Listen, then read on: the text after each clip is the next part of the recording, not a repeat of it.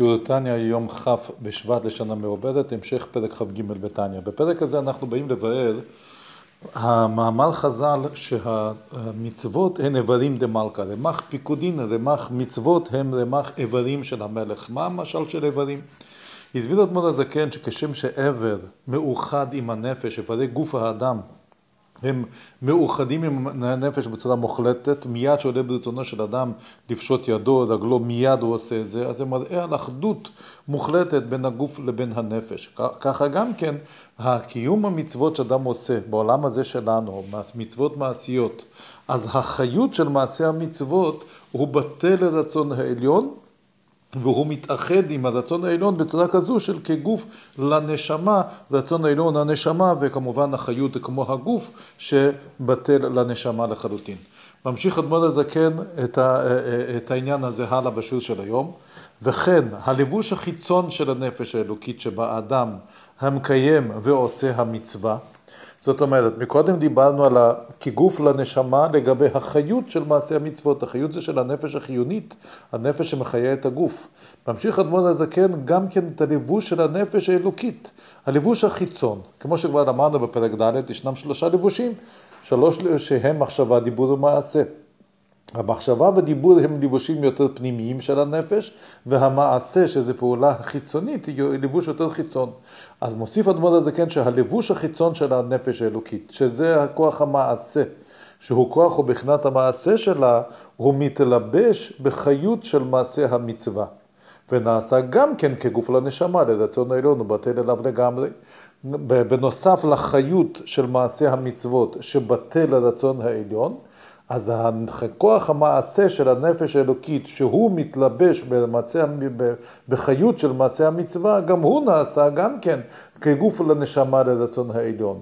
הוא בטל אליה לגמרי. ועל כן, בנוסף לזה, אז החיות של מעשה המצוות. שלב ב', מוסיף אדמו"ר הזקן גם כן המחיות של הנפש, הלבוש של הכוח המעשה של הנפש האלוקית. שלב ג' מוסיף אדמו"ר הזקן, זה לא שלב אלא נקודה נוספת יותר נכון, ועל כן גם איברי גוף האדם המקיימים המצווה. גם האיברים גם כן, שכוח הוא בחינת המעשה של נפש אלוקית מלובש בהם בשעת מעשה וקיום המצווה.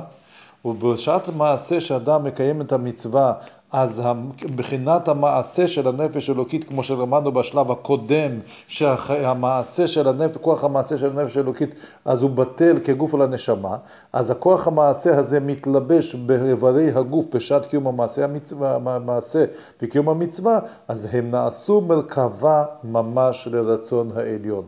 מרכבה זה משל שכבר הבינו אותו כמה וכמה פעמים, כשם שמרכבה בטלה לגמרי לרוכב, אין לה רצון עצמי לכל אלא רק רצון הרוכב. אז ככה גם כן, איברי גוף האדם שמקיים את המצווה, הם מרכבה לרצון העליון, כגון היד המחלקת צדקה לעניים, אז היד שלו היא מרכבה לרצון העליון, או עושים מצווה אחרת. ורגליים המהלכות לדבר, המהלכות לדבר מצווה. מעניין, אפילו עדיין לא מקיים את המצווה, הן רק מהלכות לדבר מצווה. הן כבר מרכבה לרצון העליון. וכן הפה ולשון שמדברים דברי תורה, הפה הגשמי, הלשון הגשמי, והמוח, מוח שבראש שמהרהר בדברי תורה ויראת שמיים ובגדולת השם ברוך הוא. רק כדאי לציין שיש פה איזשהו הבדל מסוים. כשדיברנו על חיות של מעשה המצוות, וכן כשדיברנו על כוח המעשה של הנפש האלוקית, דיברנו על ביטול כגוף לנשמה, שזה אחידות ממש. הגוף לנשמה מתאחדים, הם מאוחדים ממש. לגבי האיברים של, של הגוף, אדמון הזקן לא משתמש בביטוי של כגוף לנשמה, אלא כמרכבה. מרכבה עניינה ביטול.